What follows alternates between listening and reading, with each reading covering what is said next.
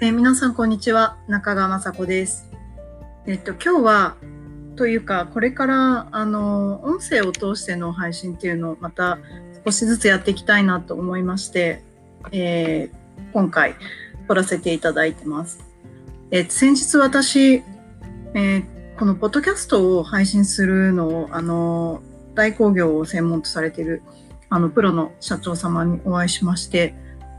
まあ、その方が持ってる番組にお話をさせていただいたんですけど、なんかすごく楽しくて、あ、声すごくいいなと思ってですね、なんかその、あの、YouTube の動画をね、とか、まあ、あの、クライアント様向けに動画を撮ったりとか、いろいろ日頃から行っているんですけれど、まあ、やっぱり、あの、文章を、テキストだけ打つときっていうのは、一番多分気を使っています。あの資料を作ったりプレゼン資料を作るとかよりもなんかメルマガだったりとか、うん、あのテキストに残るものってやっぱりあの気象点結割と内容とかも絞って書かなきゃとか意外と意外とというか一番気を使ってると思うんですけどなんか声ってあの文字とかテキストだけではなくてこの音声を通してなんか波動を通してあるいはなんかフィーリングを通して、こう、もっともっと非言語的な部分でお伝えしたいこととかが、まあ伝わるものだなっていうふうに私は関あの関心を寄せています。あの、私は音楽とかもすごく好きで、やっぱり、あの、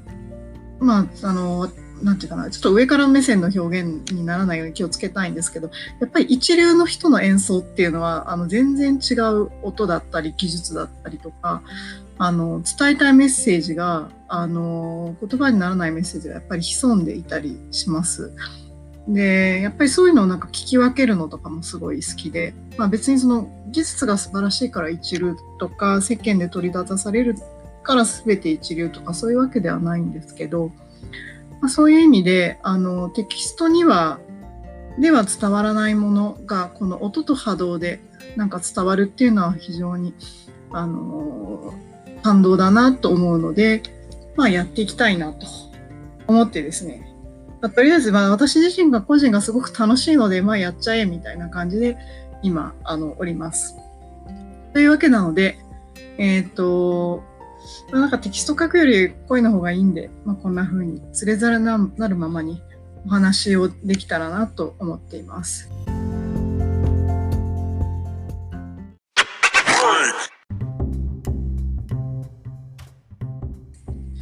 えっと、私、今ですね、自分がやらせていただるいただいているサービスっていうのは、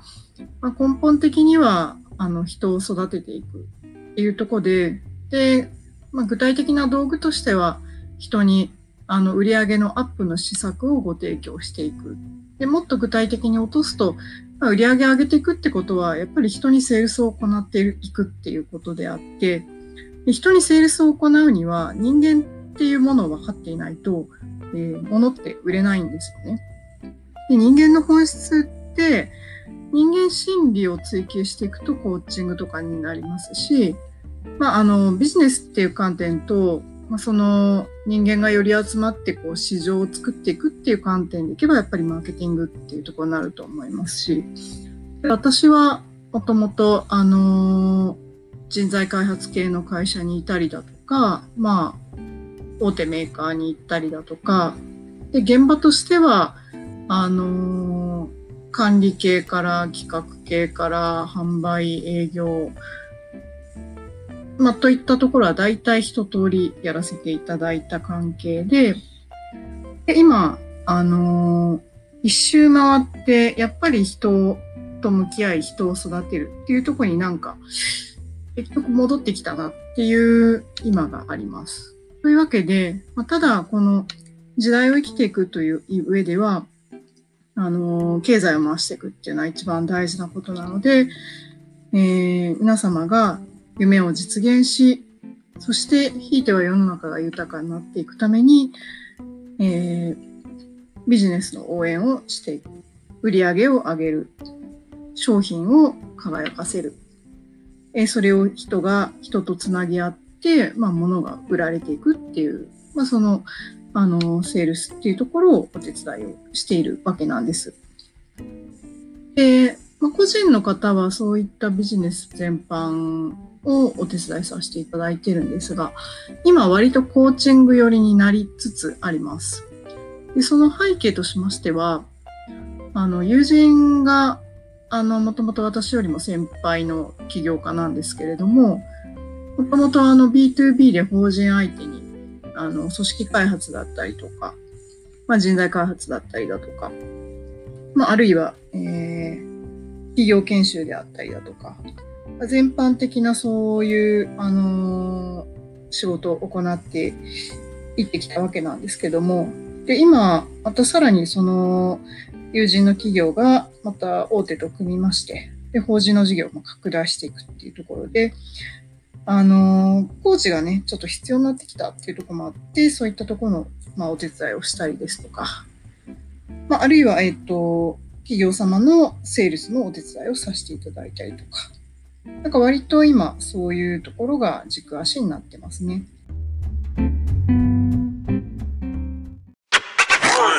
で、ご存知の方はいらっしゃ、あの、ご存知だと思うんですけど、私、えっと、占いをするっていう特技があります。で占いは、あの、いや、むしろもともと占い自体は、まあ、あの、興味があったんですけど、まあ、興味というよりも、まあ、宇宙の真理そのものを解き明かすっていうことに興味があったんですよね。まあ、占いって、あの、いわゆる、まあ、宇宙のメカニズムみたいなものなので、で、ただ、なんかそういうものにこう、依存して、なんかこう、例えば未来予測をして、なんかいついつは、いついつ私は結婚しますとか、いついつ、いつ、いつ何時、こういう、えー、良いことが起きます。こういったうん、運気が下がる時が来ますとか、なんか、そういうものに右往左往するっていうのは負けだなっていうふうに 子供の時から思っていて、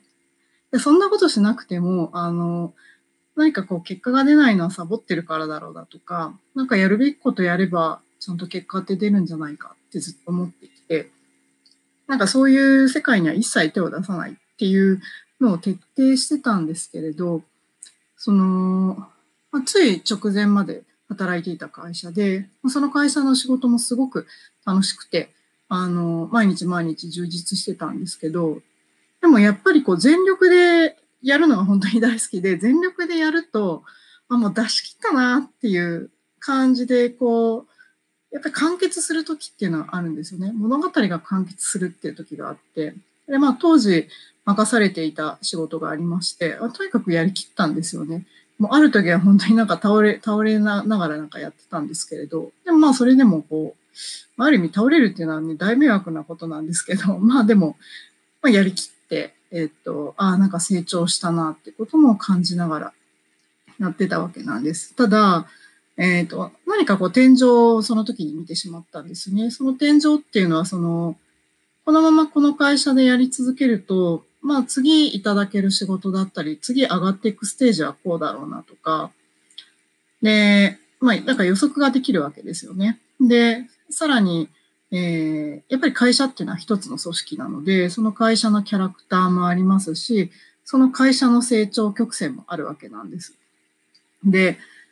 えー、まあ大体予測もつくわけですよねこん。こんな感じでこの会社も成長していくだろうし、新規事業は今こんな感じだから、こういう感じで新規事業が育つのにあと何年かかって、で、まあ事業利益回収するのにどれぐらいかかってとか、で、その中で自分はどういう役割を果たせそうかな、自分はどういう活躍ができそうかな、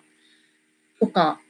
まあ、考えるわけですね。で、まあ私も中堅社員でありましたので、若手みたいにこう、いっぱい無茶ができるっていうわけでもない立場にもなってくるわけなので、ああ、さてどうしようと。思った時に、やっぱり組織で生きるっていうことは、えー、まあ、ある部分自分のエゴ的な部分は当然抑えていきますし、えー、組織の中でバランスよく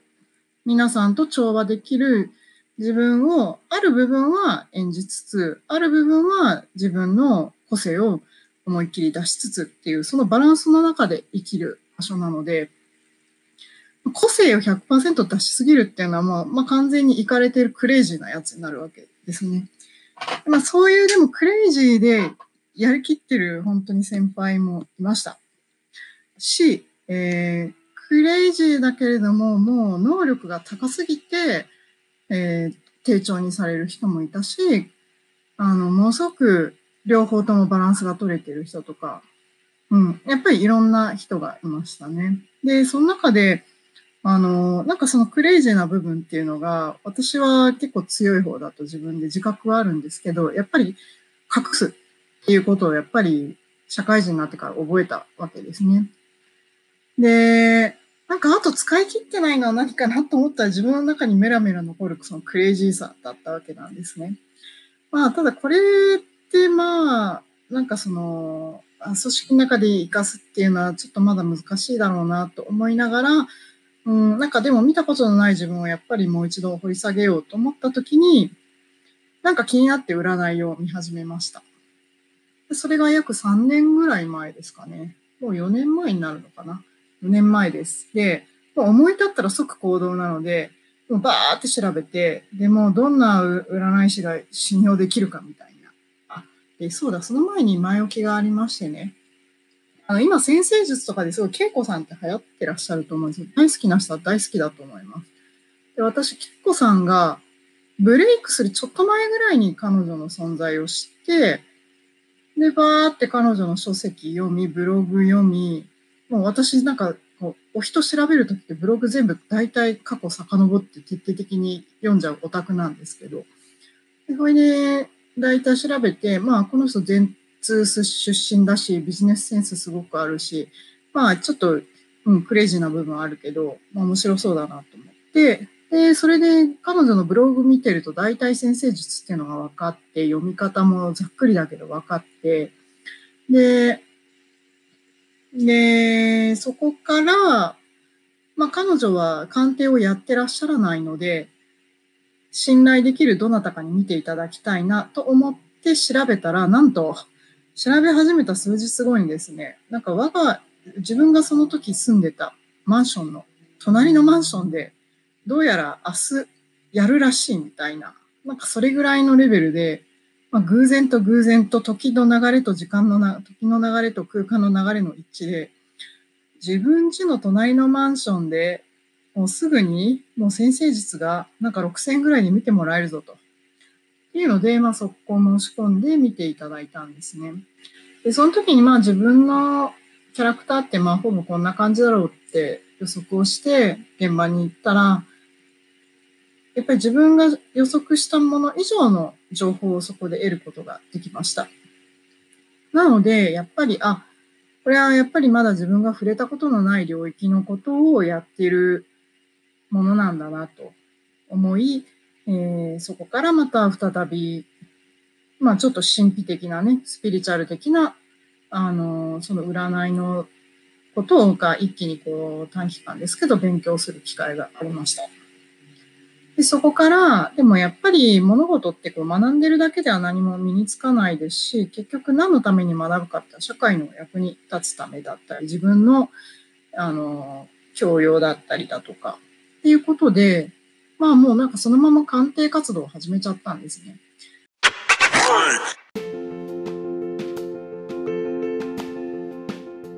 会社は副業禁止だったので、まず最初はまあトレーニングだと思って無料でわーって読み始めて、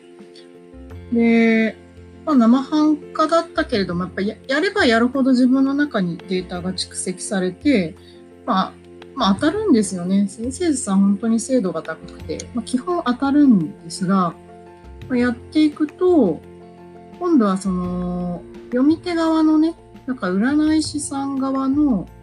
えー、人生観だったり、経験によって読む、えー、洞察だったり、言語化する表現の角度だったりだとか、そういうのがまた振れ幅があるんだなっていうことに気づきました。まあ、そこまで行くと、じゃあ私はどういうスタンスでやっていきたいかな。世の中の人にどういうスタンスでいくと、あの、お手伝いができるのかなっていうのを考えて、やっぱりそのリアルとの融合だなと思ったわけなんです。で、まあいろんな悩みの方がいました。恋愛の悩みの人もいたし、もちろんビジネスのと聞いてくる方もいたし、まあ、全体的なバイオリズムを聞いてくる人もいましたし、まあ、なんかいろいろやらせていただく中で、あの、自分、人間っていう個体を先生術で読んでいくと、その人の生年月日から始まり、その方のバイオリズム、大枠のバイオリズムがあり、そしてその方がこう時を経るタイミングでそれぞれこう今の時のエネルギーと重なり合った時にその人の運気っていうのがより立体的に読めるものなんですがそれ個人で読むとそうなるんですけど国家でも読むことできるし、まあ、先生術じゃないですけど家いわゆる風水ですね。家をそのようにして読むこともできるんですね。家も一つのまあ生命空間ですから。でそして時代全体を見るというふうに、えー、同じメカニズムでこうあらゆるこうレベルの違う空間軸と時間軸を読むことができるわけなんですね。私はすごくあのそれによって本当に助けられたし未来に対するリスクヘッジだったりよりよく豊かに拡張していくためにどういう施策を取ったらいいかなっていうこともすごく視野が広がりましたしまあ、そういう意味であのいろんな人のお役に立てると思っています。ただ、まあ、いざですね、私起業して約1年経過してるんですけれど、えー、その、やっぱり占いっていうものは特殊な世界なので、私が今まで生きてきた世界の人たちにいきなりそれをオープンにする。まあ、本当にザ・サラリーマンの世界の人にそれを思いっきりあの全面的にオープンするっていうのは、まあ、とても受け入れられる話ではないわけなんですね。なので、まあ、やっぱりあのそこはバランスだなと思って1年試行錯誤してきてでおで経営者の方であればあるほど実は結構裏でそういう占いだとか時の運気だとかあの読んでいらっしゃるんですよね。まあ、そういう方をブレインにつけていたりする方もいるわけですし、まあ、おそらく、えー、大企業、政治家、個人、独立している人、まあ、どこかでそういった方のメンターにつけていたりするわけなんです。この話はちょっと奥が深いので、また、あのもうそれだけで別のお話をね、したらすごくいいと思ってます。まあ、そういった中で、まあ、要するにあの有力な経営者の方々がみんなそういうことを大事にしてるんであれば私もあのリアルなこの世の中のビジネスの売上アップの貢献のこともやらせていただくけれども、まあ、そういった見えない世界の方ですね、まあ、もう本当にまるで陰と陽のバランスを取るようなもんですかね表に分かりやすい、えー、一般の人が常識の範囲で分かるような表のお仕事とまあ、そちらを用とするなら、陰の方ですね。裏の、まあ、いわゆるその、見えない、その宇宙のメカニズムをベースとした、まあ、この一般心理というもの、まあ、占い的なものを通して、まあ、この時代を読み解き、社会に、社会貢献をしていくといった感じです。というわけで、えーと、あっという間にこれで約20分ぐらい経過してしまうので、まあ、長くなるので、こういったお話を日々日々お伝えをしていけたらいいなと思っています。えー、今のところちょっと不定期配信なんですけれども、あの、面白いなと思っていただけたら、ぜひ引き続き、えー、聞いていただけたら嬉しいです。今日のところはこれにて終了いたします。バイバイ。